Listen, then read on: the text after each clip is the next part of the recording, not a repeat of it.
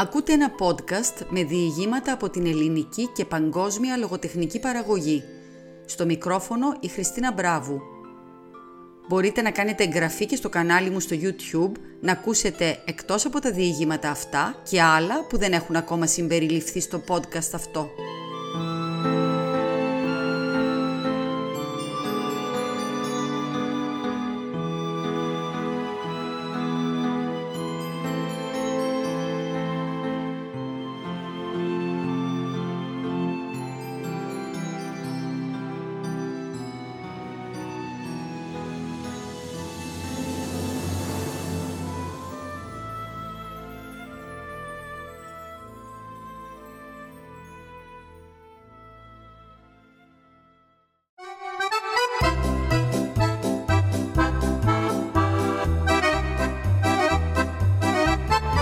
Αγκάθα Κρίστη Διπλό αμάρτημα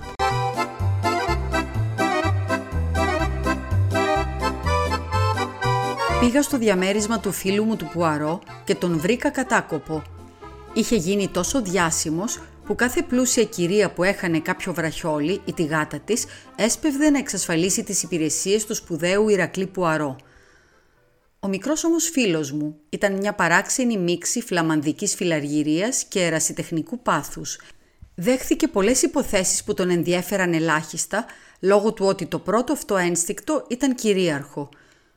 Επίσης ανέλαβε υποθέσεις στις οποίες η χρηματική αμοιβή ήταν ελάχιστη ή μηδενική, απλώς και μόνο επειδή το συγκεκριμένο πρόβλημα τον ενδιέφερε.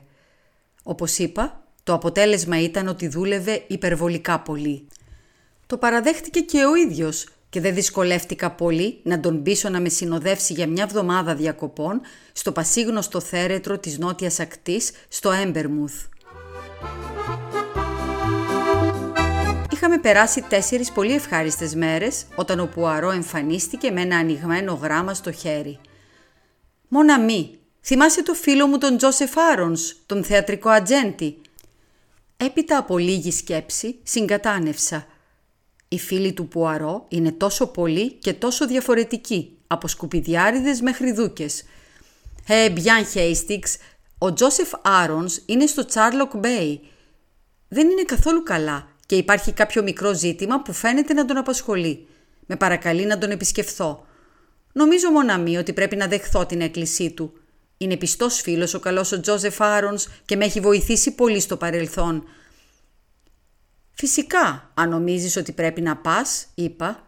«Νομίζω το Τσάρλοκ Μπέι είναι πανέμορφο μέρος και τυχαίνει να μην έχω πάει ποτέ». «Τότε θα συνδυάσουμε την εργασία με την αναψυχή», είπε ο Πουαρό. «Θα ρωτήσεις για τρένα, έτσι» «Μάλλον θα χρειαστεί να αλλάξουμε μια-δυο φορές», είπα μορφάζοντας δυσαρεστημένα. «Ξέρεις πως είναι αυτές οι επαρχιακές γραμμές για να πας από την ακτή του νότιου στην ακτή του βόρειου Ντέβον, μερικές φορές είναι μιας μέρας ταξίδι. Ωστόσο, όταν ρώτησα, διαπίστωσα ότι απαιτούνταν μόνο μία αλλαγή στο Έξετερ και ότι οι ώρες των τρένων ήταν βολικές. Επέστρεψα βιαστικά στον Μπουαρό με τις ταξιδιωτικές πληροφορίες, όταν έτυχε να περάσω από το πρακτορείο Spindy Cars και είδα την ανακοίνωση. Αύριο ολοήμερη εκδρομή στο Τσάρλοκ Bay – αναχώρηση 8,5 και διέλευση από κάποια από τα ομορφότερα τοπία στον Ντέβον. Ρώτησα κάποιες λεπτομέρειες και επέστρεψα στο ξενοδοχείο γεμάτος ενθουσιασμό. Δυστυχώς δυσκολεύτηκα να κάνω τον Πουαρό να μοιραστεί τον ενθουσιασμό μου. «Φίλε μου, γιατί τέτοιο πάθος με το λεωφορείο; Το τρένο είναι ασφαλές, δεν καταλαβαίνεις. Τα λάστιχα δεν σκάνε, δεν συμβαίνουν ατυχήματα. Δεν σε ενοχλεί ο δυνατός αέρας. Τα παράθυρα κλείνουν και δεν μπαίνουν ρεύματα αέρος. Υπονόησα με αυρότητα ότι το πλεονέκτημα του καθαρού αέρα ήταν που με προσέλκυε περισσότερο στο σενάριο του λεωφορείου. Κι αν βρέξει, το αγγλικό κλίμα σας είναι τόσο απρόβλεπτο. Έχει κουκούλα, άλλωστε αν βρέξει πολύ η εκδρομή θα ακυρωθεί. «Αχ», είπε ο Πουαρό, «ας ελπίσουμε λοιπόν ότι θα βρέξει». Φυσικά, αν αισθάνεσαι έτσι και όχι, όχι, mon ami. Βλέπω ότι είσαι αποφασισμένος να πάμε με λεωφορείο. Ευτυχώς έχω μαζί μου το παλτό μου και δύο κασκόλ. Αναστέναξε. Θα έχουμε όμως αρκετό χρόνο στο Τσάρλοκ Μπέι. Βασικά, πολύ φοβάμαι ότι θα πρέπει να μείνουμε εκεί το βράδυ. Βλέπεις, το λεωφορείο περνάει από τον Ντάρτμουρ. Τρώμε μεσημεριανό στο Μον Κάμπτον. Φτάνουμε στο Τσάρλοκ Μπέι γύρω στις 4 το απόγευμα και το λεωφορείο φεύγει για το γυρισμό στις 5 και φτάνει εδώ στις 10 το βράδυ. «Τι» είπε ο Πουαρό. «Και υπάρχουν άνθρωποι που το κάνουν αυτό για αναψυχή». «Θα έχουμε φαντάζομαι έκπτωση στο εισιτήριο αφού δεν θα κάνουμε το ταξίδι της επιστροφής». «Δεν το θεωρώ και πολύ πιθανό. Πρέπει να επιμείνεις. Έλα Πουαρό, μη γίνεσαι τσιγκούνης. Ξέρεις ότι σου τρέχουν από τα παντζάκια». «Φίλε μου, δεν είναι θέμα τσιγκουνιάς. Είναι οικονομικό το θέμα. Και εκατομμυριούχος να ήμουν, θα πλήρωνα μόνο όσο ήταν σωστό και δίκαιο. Ωστόσο, όπως είχα προβλέψει, ο Πουαρό ήταν καταδικασμένος να αποτύχει στη συγκεκριμένη περίπτωση. Ο κύριος που έβγαζε τα εισιτήρια στο πρακτορείο σπίτι ήταν ήρεμος και απαθής, αλλά ανυποχώρητος. Το επιχείρημά του ήταν ότι έπρεπε να επιστρέψουμε. Μάλιστα υπονόησε ότι θα έπρεπε να πληρώσουμε επιπλέον για το προνόμιο να αποβιβαστούμε στο Τσάρλοκ Μπέι. Ηττημένος, ο Πουαρό πλήρωσε το απαιτούμενο ποσό και έφυγε από το πρακτορείο. «Οι Άγγλοι δεν έχουν αίσθηση του χρήματος», γκρίνιαξε. «Παρατήρησες ένα νεαρό Χέιστινγκς που κατέβαλε ολόκληρο το κόμιστρο αλλά ανέφερε ότι προτίθεται να κατέβει στο Μον Κάμπτον». «Όχι, δεν τον πρόσεξα. Βασικά κοιτούσε την όμορφη κοπέλα που έκλεισε τη θέση με τον αριθμό 5 δίπλα στις δικές μας. «Αχ, ναι φίλε μου, σε είδα. Και γι' αυτό όταν ήμουν έτοιμος να κλείσω τις θέσεις 13 και 14 που βρίσκονται στη μέση και είναι όσο το δυνατόν προστατευμένες, ήρθες μπροστά σπρώχνοντας με αγένεια και είπες ότι οι θέσεις 3 και 4 θα ήταν καλύτερες. «Είναι αλήθεια που αρώ», είπα κοκκινίζοντας. «Τα καστανέριθρα μαλλιά. Πάντοτε τα καστανέριθρα μαλλιά. Σε κάθε περίπτωση ήταν πολύ καλύτερα να κοιτάζω εκείνη από ότι έναν παράξενο νεαρό. Αυτό εξαρτάται από την οπτική γωνία. Για μένα ο νεαρός ήταν πιο ενδιαφέρον θέαμα. Κάτι εμφατικό στον τόνο του Πουαρό με έκανε να του ρίξω μια γρήγορη ματιά. Γιατί, τι εννοείς; Α, μην ταράζεσαι. Με ενδιέφερε επειδή προσπαθούσε να αφήσει μουστάκι και το αποτέλεσμα ήταν ανεπιτυχές. Ο Πουαρό χάιδεψε απαλά το δικό του υπέροχο μουστάκι. «Είναι τέχνη», ψιθύρισε, «να αφήσεις μουστάκι. Όλοι όσοι δοκιμάζουν έχουν τη συμπόνια μου». Είναι πάντοτε δύσκολο με τον Πουαρό να ξέρεις πότε μιλάει σοβαρά και πότε απλά το διασκεδάζει εις βάρος σου. Έκρινα πως ήταν ασφαλέστερο να μην πω κάτι άλλο. Το επόμενο πρωί ήταν φωτεινό και ηλιόλουστο. Ήταν μια πραγματικά θεσπέσια μέρα. Όμως ο Πουαρό δεν το διακινδύνευσε. Φόρεσε μάλινο γυλαίκο, βαρύ παλτό, αδιάβροχο και δύο κασκόλ, εκτός του ότι φόρεσε το χοντρότερο κοστούμι του. Επίσης, κατάπιε δύο ταμπλέτες αντιγρυπικό πρωτού ξεκινήσουμε και πήρε και μερικές για το ταξίδι. Μαζί μας πήραμε δύο μικρές βαλίτσες. Η όμορφη κοπέλα που είχαμε δει την προηγούμενη μέρα είχε μια μικρή βαλίτσα το ίδιο και ένας νεαρός που υπέθεσα πως ήταν ο αποδέκτης της συμπόνιας του Πουαρό. Οι υπόλοιποι επιβάτες δεν είχαν βαλίτσες. Ο οδηγός αποθήκευσε τις τέσσερις αποσκευές και καθίσαμε όλοι στις θέσεις μας. Ο Πουαρό θεώρησα ότι μου παραχώρησε κάπως κακοπροαίρετα την ακριανή θέση, μιας και είχα μανία με τον φρέσκο αέρα και εκείνος κάθισε δίπλα στην όμορφη συνεπιβάτησά μας. Σύντομα όμως επανόρθωσε ο άνδρας στη θέση 6 έκανε φασαρία, είχε την τάση να είναι σαχλός και ενοχλητικά ζωηρός και ο Πουαρό ρώτησε χαμηλόφωνα την κοπέλα αν ήθελε να αλλάξει θέση μαζί του. Εκείνη συμφώνησε με ευγνωμοσύνη και μετά την αλλαγή άρχισε να μιλάει μαζί μας. Σύντομα οι τρεις μας συζητούσαμε πολύ ευχάριστα. Φαινόταν ότι ήταν πολύ νέα, όχι πάνω από 19 και αθώα σαν μικρό παιδί. Σύντομα μας εκμυστηρεύτηκε το λόγο του ταξιδιού της Πήγαινε, είπε, σε μια δουλειά εκ μέρους της θείας της, που είχε πολύ ενδιαφέρον μαγαζί με αντίκες στο Έμπερμουθ. Η θεία της αυτή ήρθε σε εξαιρετικά δύσκολη θέση οικονομικά όταν πέθανε ο πατέρας της και χρησιμοποίησε το πενιχρό κεφάλαιό της και τα πανέμορφα πράγματα που της είχε αφήσει για να ανοίξει μια επιχείρηση. Σημείωσε εξαιρετική επιτυχία και έγινε διάσημη στον κλάδο της. Η κοπέλα, η Μέρι Ντουράντ, είχε έρθει να μείνει με τη θεία της για να μάθει τη δουλειά και ήταν πολύ ενθουσιασμένη γι' αυτό. Το προτιμούσε πολύ περισσότερο από την άλλη εναλλακτική να γίνει νηπιαγωγός ή συνοδός ηλικιωμένων. Ο Πουαρό έγνεφε με ενδιαφέρον και επιδοκιμασία σε όλα αυτά. «Ματμαζέλ, θα προοδεύσετε, είμαι βέβαιος», είπε υποτικά. «Αλλά θα ήθελα να σας δώσω μια μικρή συμβουλή. Μην εμπιστεύεστε εύκολα τους ανθρώπους. Σε όλον τον κόσμο υπάρχουν αχροί και αλήτες, ακόμη και σε αυτό το λεωφορείο. Πρέπει κανείς να βρίσκεται πάντοτε σε εγρήγορση, να είναι φιλίποπτος. Τον κοίταξε με ανοιχτό το στόμα και εκείνος έγνεψε με σοφία. «Μα ναι, είναι όπως τα λέω. Ποιος ξέρει, ακόμη και εγώ που σας μιλώ, μπορεί να είμαι κακοποιός του χειρίστου είδους».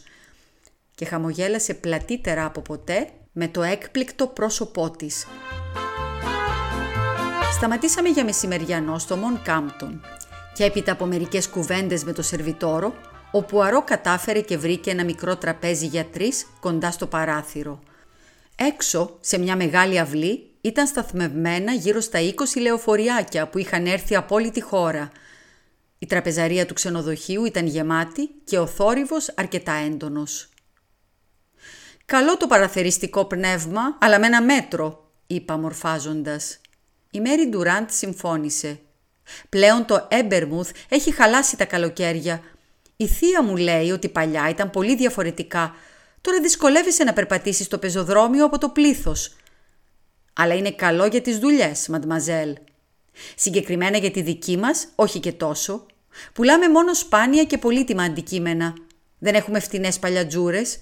Η θεία μου έχει πελάτες από όλη την Αγγλία. Αν θέλουν ένα τραπέζι ή μια καρέκλα από κάποια συγκεκριμένη περίοδο ή ένα συγκεκριμένο πορσελάνινο κομμάτι, γράφουν σε εκείνη και αργά ή γρήγορα τους το βρίσκει. Αυτό συνέβη και στη συγκεκριμένη περίπτωση. Φάνηκε ότι ενδιαφερθήκαμε και μας εξήγησε. Ένας Αμερικανός, ο κύριος George Baker Wood, ήταν γνώστης και συλλέκτης μινιατουρών. Ένα εξαιρετικά πολύτιμο σετ μινιατούρες είχε βγει πρόσφατα στην αγορά και τις είχε αγοράσει η δεσποινής Ελίζαμπεθ Πεν, η θεία της Μέρη. Είχε γράψει στον κύριο Γουντ, περιγράφοντάς του τις μινιατούρες και δίνοντάς του μια τιμή. Εκείνος απάντησε αμέσως, λέγοντας ότι ήταν έτοιμος να τις αγοράσει, αν ήταν όπως τις περιέγραφε, και ζήτησε να στείλουν κάποιον για να τις φέρει να τις δει όσο θα έμενε στο Τσάρλοκ Μπέι. Έτσι έστειλε τη δεσποινίδα Ντουράντ ως αντιπρόσωπο του μαγαζιού. «Είναι υπέροχες φυσικά», είπε, αλλά δεν μπορώ να διανοηθώ πώς μπορεί να δώσει κανείς τόσα χρήματα για αυτές. Πεντακόσιες λίρες. Σκεφτείτε το. Είναι του Causeway. Causeway δεν τον λένε αυτόν που φημιζόταν για τις μινιατούρες του. Μπερδεύομαι τόσο με αυτά τα πράγματα. Ο Πουαρό χαμογέλασε. Δεν έχετε εμπειρία ακόμη, μαντμαζέλ, ε; Δεν εκπαιδεύτηκα καθόλου, είπε απογοητευμένα η Μέρη, δεν μας μεγαλώνουν μαθαίνοντάς μας για τα παλιά πράγματα. Είναι τόσα πολλά αυτά που έχει να μάθει κανείς. Αναστέναξε. Τότε είδα ξαφνικά τα μάτια της να ανοίγουν από έκπληξη. Καθόταν φάτσα στο παράθυρο και τώρα το βλέμμα της ήταν στραμμένο έξω από το τζάμι στην αυλή.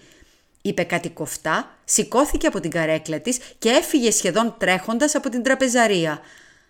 Επέστρεψε σε λίγο λαχανιασμένη και απολογήθηκε. Με συγχωρείτε που έφυγα με αυτόν τον τρόπο, αλλά νόμισα ότι είδα κάποιον να παίρνει τη βαλίτσα μου από το λεωφορείο. Έτρεξα ξοπίσω του, αλλά αποδείχθηκε ότι η βαλίτσα ήταν δική του. Ήταν σχεδόν ολόιδια με τη δική μου. Ένιωσα τόσο ανόητη. Φάνηκε λες και τον κατηγορούσα ότι την έκλεψε. Γέλασε στην ιδέα. Ωστόσο ο Πουαρό δεν γέλασε καθόλου. Ποιος ήταν μαντμαζέλ, περιγράψτε τον. Φορούσε καφέ κοστούμι, ένας λεπτός νεαρός με πολύ αραιό μουστάκι. «Χαχά», έκανε ο Πουαρό. «Ο χθεσινός φίλος μας, Χέιστιγκς, τον γνωρίζετε αυτόν τον άντρα, μαντμαζέλ, τον έχετε ξαναδεί». «Όχι, ποτέ. Γιατί» «Τίποτα. Είναι κάπως παράξενο. Αυτό είναι όλο». Ο Πουαρός σιώπησε και δεν συμμετείχε άλλο στη συζήτηση, μέχρι που κάτι που είπε η Μέρη του τράβηξε την προσοχή. «Τι είπατε, μαντμαζέλ» Είπα ότι στο ταξίδι της επιστροφής θα πρέπει να προσέχω τους κακοποιούς όπως τους αποκαλέσατε. Νομίζω ότι ο κύριος Γουντ πληρώνει πάντοτε της μετρητής. Με 500 λίρες σε χαρτονομίσματα πάνω μου, σίγουρα θα είμαι άξια της προσοχής κάποιου κακοποιού. Εκείνη γέλασε, όμως ο Πουαρό δεν απάντησε. Αντ' αυτού τη ρώτησε ποιο ξενοδοχείο θα μας πρότεινε για να μείνουμε στο Τσάρλοκ Μπέι. Το ξενοδοχείο Άγκορ είναι μικρό και οικονομικό, αλλά πολύ καλό. «Χα», αναφώνησε ο Πουαρό, «το ξενοδοχείο Άγκορ. Εκεί ακριβώς που αποφάσισε να μείνουμε ο Χέιστινγκς. Τι παράξενο». Μου χαμογέλασε πλατιά. «Θα μείνετε πολύ στο Τσάρλοκ Μπέι» ρώτησε η Μέρη. «Μόνο μια βραδιά. Έχω μια δουλειά εκεί. Είμαι βέβαιος, μαντμαζέλ, ότι δεν μπορείτε να μαντέψετε το επάγγελμά μου. Είδα τη Μέρη να σκέφτεται αρκετές διαφορετικές εναλλακτικές και να τις απορρίπτει, μάλλον θέλοντας να είναι προσεκτική. Τελικά μάντεψε ότι ο Πουαρό ήταν ταχυδακτηλουργός. Εκείνος το διασκέδασε πολύ. «Χαχά, μα τη σκέψη! Πιστεύετε ότι βγάζω λαγούς από το καπέλο μου» «Όχι, μαντμαζέλ. Εγώ είμαι το αντίθετο του ταχυδακτηλουργού. Ο ταχυδακτηλουργός κάνει πράγματα να εξαφανίζονται. Εγώ κάνω πράγματα που έχουν εξαφανιστεί να ξαναεμφανιστούν. Έσκυψε μπροστά για να δώσει ακόμη μεγαλύτερη δραματικότητα στα λόγια του. «Είναι μυστικό, μαντμαζέλ, αλλά θα σας το πω. Είμαι detective». Έγειρε πίσω στην καρέκλα του ικανοποιημένος με την αντίδραση που προκάλεσε. Η Μέρι Ντουράντ τον κοίταξε εκστασιασμένη – όμως η συζήτηση κόπηκε στη μέση από τις κόρνες που ακούστηκαν να γκαρίζουν απ' έξω, σημάδι ότι τα θηριώδη οχήματα ήταν έτοιμα να αναχωρήσουν. Καθώς βγαίναμε έξω με τον Μπουαρό, σχολίασα πόσο γοητευτική ήταν η συνδετημόνας μας. Ο Μπουαρό συμφώνησε. «Ναι, είναι γοητευτική, αλλά και αρκετά ανόητη». «Ανόητη» Μη θυμώνεις, μια κοπέλα μπορεί να είναι όμορφη με καστανέριθρα μαλλιά και παρόλα αυτά να είναι ανόητη. Είναι το αποκορύφωμα της ανοησίας να αποκαλύψει τα πάντα σε δύο αγνώστους όπως εμείς. Ε, είδε ότι είμαστε καλοί. Είναι βλακή αυτό που λες φίλε μου. Οποιοδήποτε ξέρει καλά τη δουλειά του θα φαίνεται φυσικά καλός. Η νεαρία έλεγε ότι θα πρέπει να προσέχει όταν θα έχει πάνω τις 500 λίρες μετρητά. Μα και τώρα 500 λίρες έχει πάνω της. Σε μινιατούρες. Ακριβώς, σε μινιατούρες. Και δεν υπάρχει μεγάλη διαφορά μεταξύ του ενός και του άλλου μοναμή. Και κανείς δεν γνώριζε για τις μινιατούρες, εκτός από εμάς. Και ο σερβιτόρος και όσοι κάθονταν στο διπλανό τραπέζι. Και σίγουρα αρκετοί ακόμη στο Έμπερμουθ. Η Μαντμαζέλ Ντουράντ είναι εγωιτευτική, αλλά αν ήμουν στη θέση της Ελίζαμπεθ Πεν, το πρώτο που θα μάθαινα στη βοηθό μου θα ήταν κοινή λογική. Έκανε μια παύση και ύστερα μίλησε με αλλαγμένη φωνή. «Ξέρεις φίλε μου, θα ήταν το ευκολότερο πράγμα στον κόσμο να κλέψει κανείς μια βαλίτσα από τα λεωφορεία όσο τρώγαμε μεσημεριανό. Αχ έλα που αρώ, σίγουρα κάποιος θα το έβλεπε. Και τι ακριβώς θα έβλεπε. Κάποιον να παίρνει τη βαλίτσα του. Θα γινόταν εντελώς ανοιχτά και απροκάλυπτα και δεν θα ήταν δουλειά κανενός να επέμβει. Εννοείς ότι... Δηλαδή υπονοείς. Μα ο τύπος με το καφετή κοστούμι ήταν η δική του βαλίτσα, έτσι δεν είναι; Ο Πουαρό συνοφριώθηκε. Έτσι φαίνεται. Όπως και να έχει, είναι παράξενο Χέιστιγκς που δεν πήρε τη βαλίτσα του νωρίτερα όταν πρωτοέφτασε το λεωφορείο. Αν παρατήρησες, δεν έφαγε μεσημεριανό εδώ. Αν η δεσποινής Ντουράντ δεν καθόταν μπροστά στο παράθυρο, δεν θα τον είχε δει, είπα αργά. Και από τη στιγμή που η βαλίτσα ήταν δική του, δεν θα είχε καμία σημασία, είπε ο Πουαρό. Ας σταματήσουμε λοιπόν να το σκεφτόμαστε μοναμή. Παρ' όλα αυτά, όταν ξανακαθίσαμε στις θέσεις μας και το λεωφορείο ξεκίνησε, ο Πουαρό βρήκε την ευκαιρία να κάνει πάλι κήρυγμα στη Μέρη Ντουράντ για τους κινδύνους της ακριτομηθείας το οποίο εκείνη άκουσε επιθύνια, αλλά με έναν αέρα σαν να το θεωρούσε αστείο. Φτάσαμε στο Τσάρλοκ Μπέι στις 4 η ώρα και σταθήκαμε αρκετά τυχεροί να βρούμε δωμάτιο στο ξενοδοχείο Άγκορ, ένα παλιό γραφικό πανδοχείο σε ένα από τους παράδρομους. Ο Πουαρό είχε βγάλει από τη βαλίτσα του κάποια απαραίτητα είδη και φρεσκάριζε το μουστάκι του γιατί προετοιμαζόταν να επισκεφτεί τον Τζόζεφ Άρονς όταν ακούστηκε ένα φρενιασμένο χτύπημα στην πόρτα. Φώναξα «Περάστε!» και προς μεγάλη μου έκπληξη εμφανίστηκε η Μέρη. Το πρόσωπό της ήταν κατάχλωμο και τα μάτια της βουρκωμένα. «Με συγχωρείτε, αλλά, αλλά συνέβη το πιο τρομερό πράγμα και είπατε ότι είστε detective». Αυτό το είπε στον Πουαρό.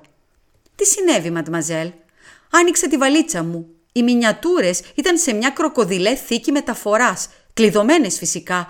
Αλλά κοιτάξτε, έτεινε μια μικρή τετράγωνη θήκη καλυμμένη με δέρμα κροκοδίλου προς το μέρος μας.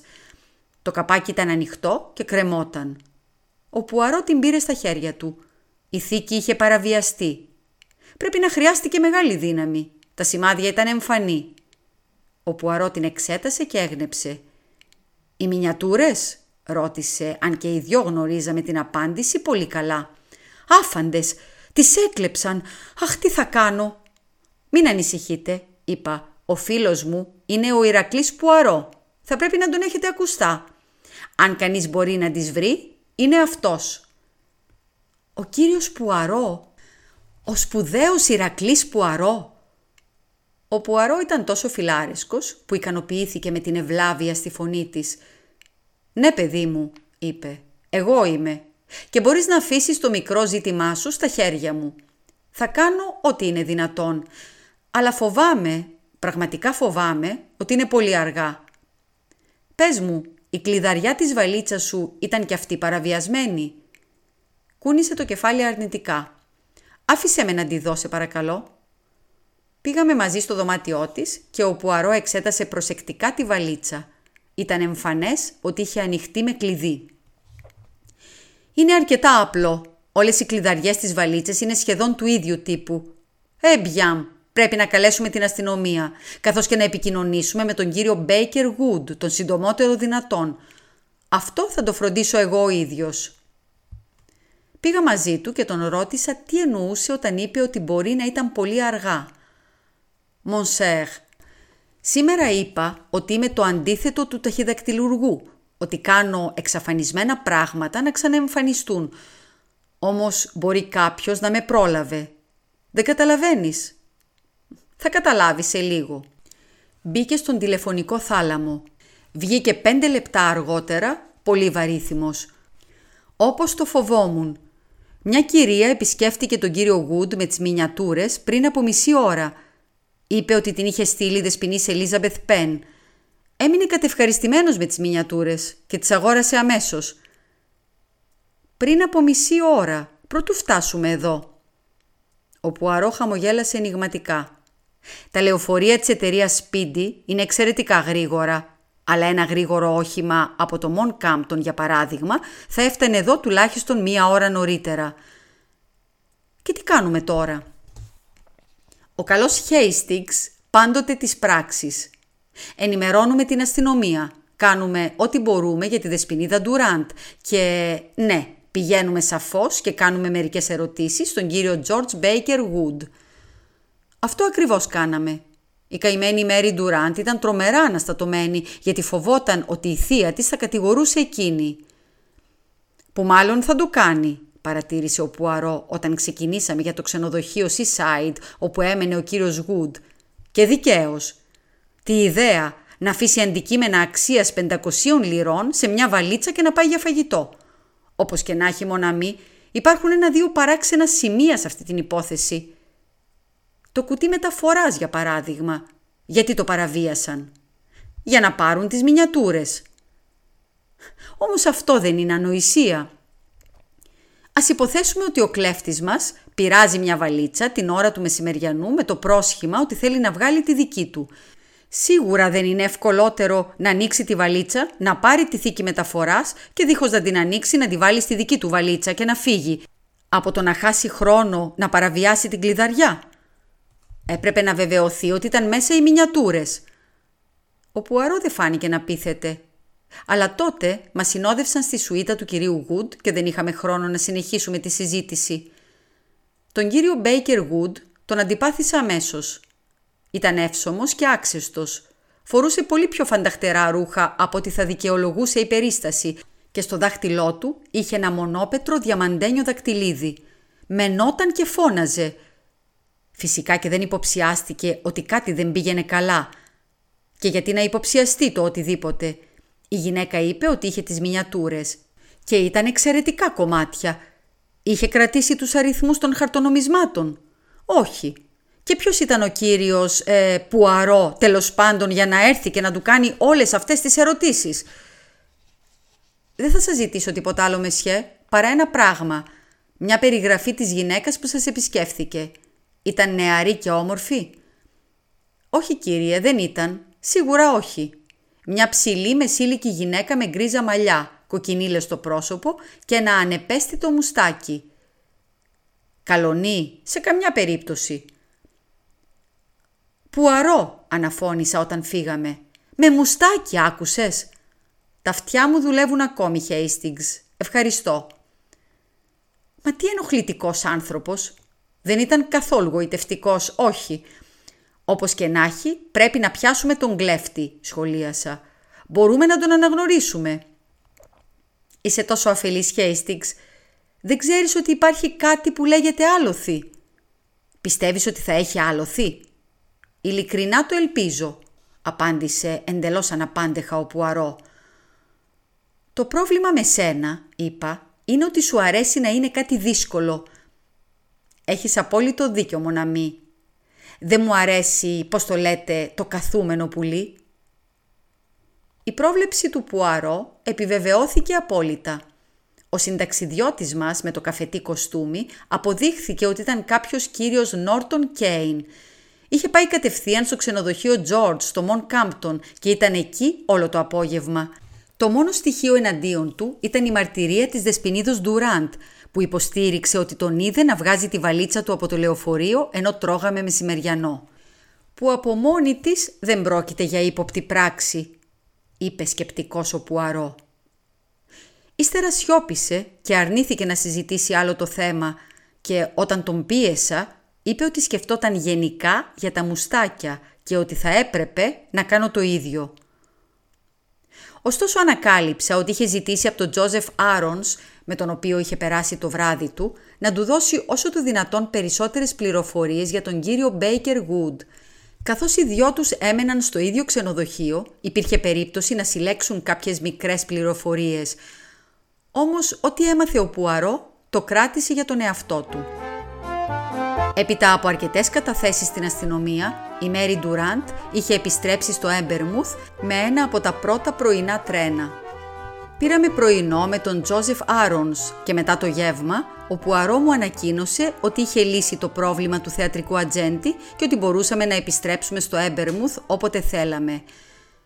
Όχι όμως ο δικός μου να μη. Αυτή τη φορά θα πάμε σιδηροδρομικός. Φοβάσαι μήπως εκλέψει κανένας πορτοφολάς ή μήπως συναντήσεις και άλλη κοπέλα που έχει ανάγκη τη βοήθειά σου; Και τα δύο αυτά περιστατικά μπορεί να μου συμβούν και στο τρένο, Χέιστιξ. Όχι, βιάζομαι να γυρίσω στο Έμπερμουθ επειδή θέλω να προχωρήσω την υπόθεσή μας. Την υπόθεσή μας; Μα ναι φίλε μου. Η Ματμαζέλ Ντουράντ μου ζήτησε να τη βοηθήσω – επειδή τώρα το ζήτημα είναι στα χέρια της αστυνομίας, αυτό δεν σημαίνει ότι μπορώ να ανοίξω τα σχήρας μου. Ήρθα εδώ για να εξυπηρετήσω έναν παλιό φίλο, αλλά δεν θέλω να ακουστεί ποτέ ότι ο Ηρακλής Πουαρό εγκατέλειψε έναν άγνωστο που χρειαζόταν τη βοήθειά του, είπε με στόμφο και σηκώθηκε όρθιος. Νομίζω ότι ενδιαφερόσουν πολύ πριν από αυτό, είπα πονηρά. Από το πρακτορείο των λεωφορείων όταν πρωτοείδες αυτόν τον νεαρό. Αν και τι τράβηξε την προσοχή σου πάνω του, δεν ξέρω. Δεν ξέρεις Hastings. Θα έπρεπε. Τότε αυτό πρέπει να παραμείνει το μικρό μου μυστικό.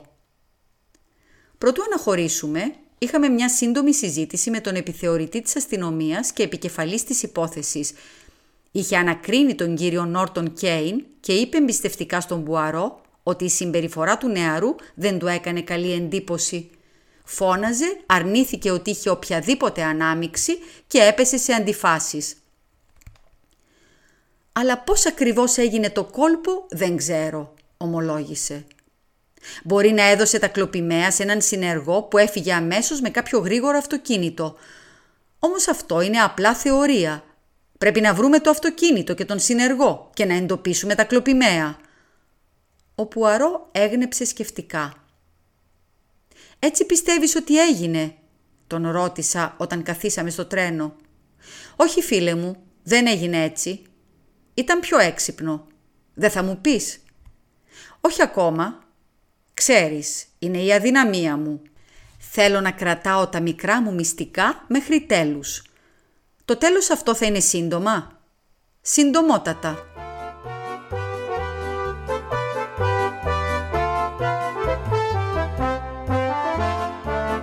Φτάσαμε στο Έμπερμουθ λίγο μετά τις 6 και ο Πουαρό πήγε αμέσως στο μαγαζί που έφερε το όνομα Elizabeth Penn.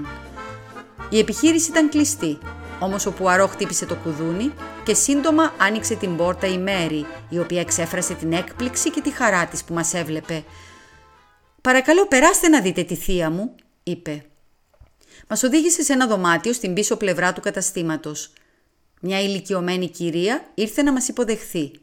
Είχε λευκά μαλλιά και έμοιαζε η ίδια για μινιατούρα με το ροδόλευκο δέρμα της και τα γαλανά μάτια της – στους αρκετά καμπουριασμένους ώμους της είχε ριγμένη μια κάπα από παλιά ανεκτήμητη δαντέλα. «Αυτός είναι ο σπουδαίος Ηρακλής Πουαρό», ρώτησε με χαμηλή, γοητευτική φωνή. «Μου το είπε η Μέρη. Δεν μπορούσα να το πιστέψω. Και θα μας βοηθήσετε πραγματικά με το πρόβλημά μας. Θα μας συμβουλέψετε». Ο Πουαρό την κοίταξε για μια στιγμή και ύστερα υποκλήθηκε. «Μαντμαζέλ Πεν, Πολύ χαριτωμένα όλα αυτά. Αλλά πρέπει να αφήσετε πραγματικά μουστάκι. Η Δεσποινής Πέν έβγαλε ένα επιφώνημα έκπληξης και αποτραβήχτηκε. «Χθες λείπατε από το μαγαζί, έτσι δεν είναι» Ήμουν εδώ το πρωί. Αργότερα με έπιασε άσχημος πονοκέφαλος και πήγα κατευθείαν σπίτι. Όχι σπίτι, μαντμαζέλ. Για τον πονοκέφαλό σας δοκιμάσατε να αλλάξετε αέρα, έτσι δεν είναι; Ο αέρας του Τσάρλοκ Μπέι είναι πολύ αναζωογονητικός, θεωρώ. Με πήρε από το χέρι και με τράβηξε προς την πόρτα. Σταμάτησε εκεί και μίλησε πάνω από τον ώμο του. «Καταλαβαίνετε, γνωρίζω τα πάντα. Αυτή η μικρή κωμωδία πρέπει να τελειώσει». Ο τόνος του ήταν απειλητικός. Η δεσποινής Πέν έγνεψε βουβά. Το πρόσωπό της ήταν άσπρο σαν το πανί. Ο Πουαρό γύρισε προς την κοπέλα. «Μαντμαζέλ», είπε μαλακά, «είστε νέα και εγωιτευτική. Αλλά η συμμετοχή σε τέτοιες δουλειές θα κλείσει τα νιάτα και την ομορφιά αυτή πίσω από τους τοίχους της φυλακής. Κι εγώ, ο Ηρακλής Πουαρό, σας λέω ότι κάτι τέτοιο θα ήταν κρίμα». Ύστερα βγήκε έξω στον δρόμο και τον ακολούθησα σαστισμένος. Από την αρχή μοναμή μου κίνησε το ενδιαφέρον. Όταν αυτός ο νεαρός έκλεισε τη θέση του μόνο στο Μον Κάμπτον, είδα ξαφνικά την προσοχή της κοπέλας να καρφώνεται πάνω του. Γιατί αυτό; Δεν ήταν ο τύπος άνδρα που θα έκανε μια γυναίκα να τον κοιτάξει δίχως λόγο. Όταν ξεκίνησε το λεωφορείο, είχα ένα προέστημα ότι κάτι θα συνέβαινε. Ποιος είδε τον νεαρό να πειράζει τη βαλίτσα της; Μόνο η Μαντμαζέλ. Και θυμήσου ότι αυτή διάλεξε εκείνη τη θέση μπροστά από το παράθυρο. Μια επιλογή διόλου θηλυκή. Και ύστερα έρχεται σε μας με το παραμύθι της διάρρηξης. Το κουτί μεταφοράς παραβιασμένο που δεν είναι λογικό όπως σου είπα τότε. Και ποιο είναι το αποτέλεσμα; Ο κύριος Μπέικερ Γουντ έδωσε τόσα χρήματα για κλεμμένα αντικείμενα. Οι μινιατούρες θα επιστρέφονταν στη δεσποινίδα Πεν Εκείνη θα τις πουλούσε και θα έβγαζε χίλιες λίρες αντί για πεντακόσιες. Κάνω μερικές διακριτικές ερωτήσεις και μαθαίνω ότι η επιχείρησή της βρίσκεται σε δύσκολη κατάσταση. Κινδυνεύει. Και σκέφτομαι. Θεία και ανιψιά το οργάνωσαν μαζί. Δηλαδή δεν υποπτεύθηκες ποτέ τον Όρτον Κέιν; Μοναμή με τέτοιο μουστάκι. Ένας εγκληματίας είτε είναι φρεσκοξυρισμένος, είτε έχει κανονικό μουστάκι που μπορεί να το αφαιρέσει κατά βούληση.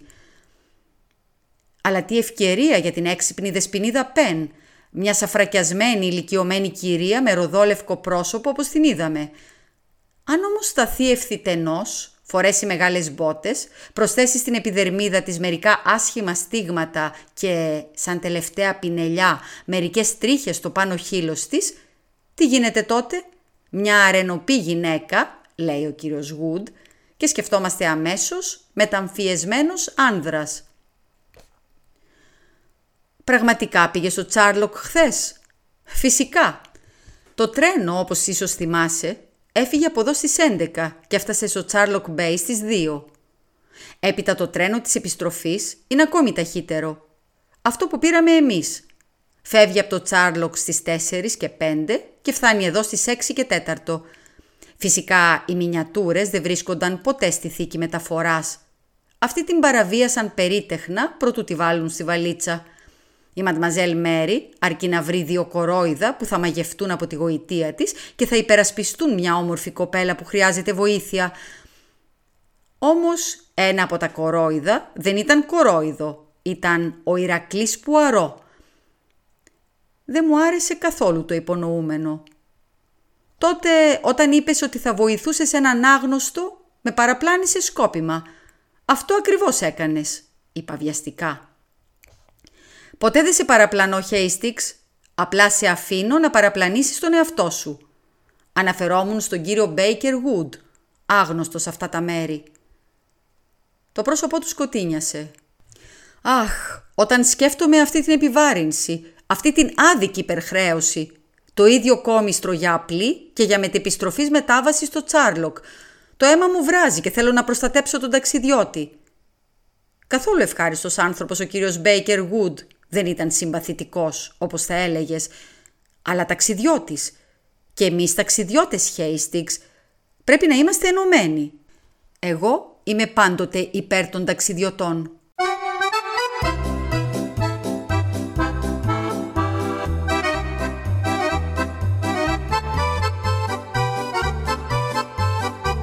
Χριστίνα Μπράβου διάβασε το διήγημα της Αγκάθα Κρίστη.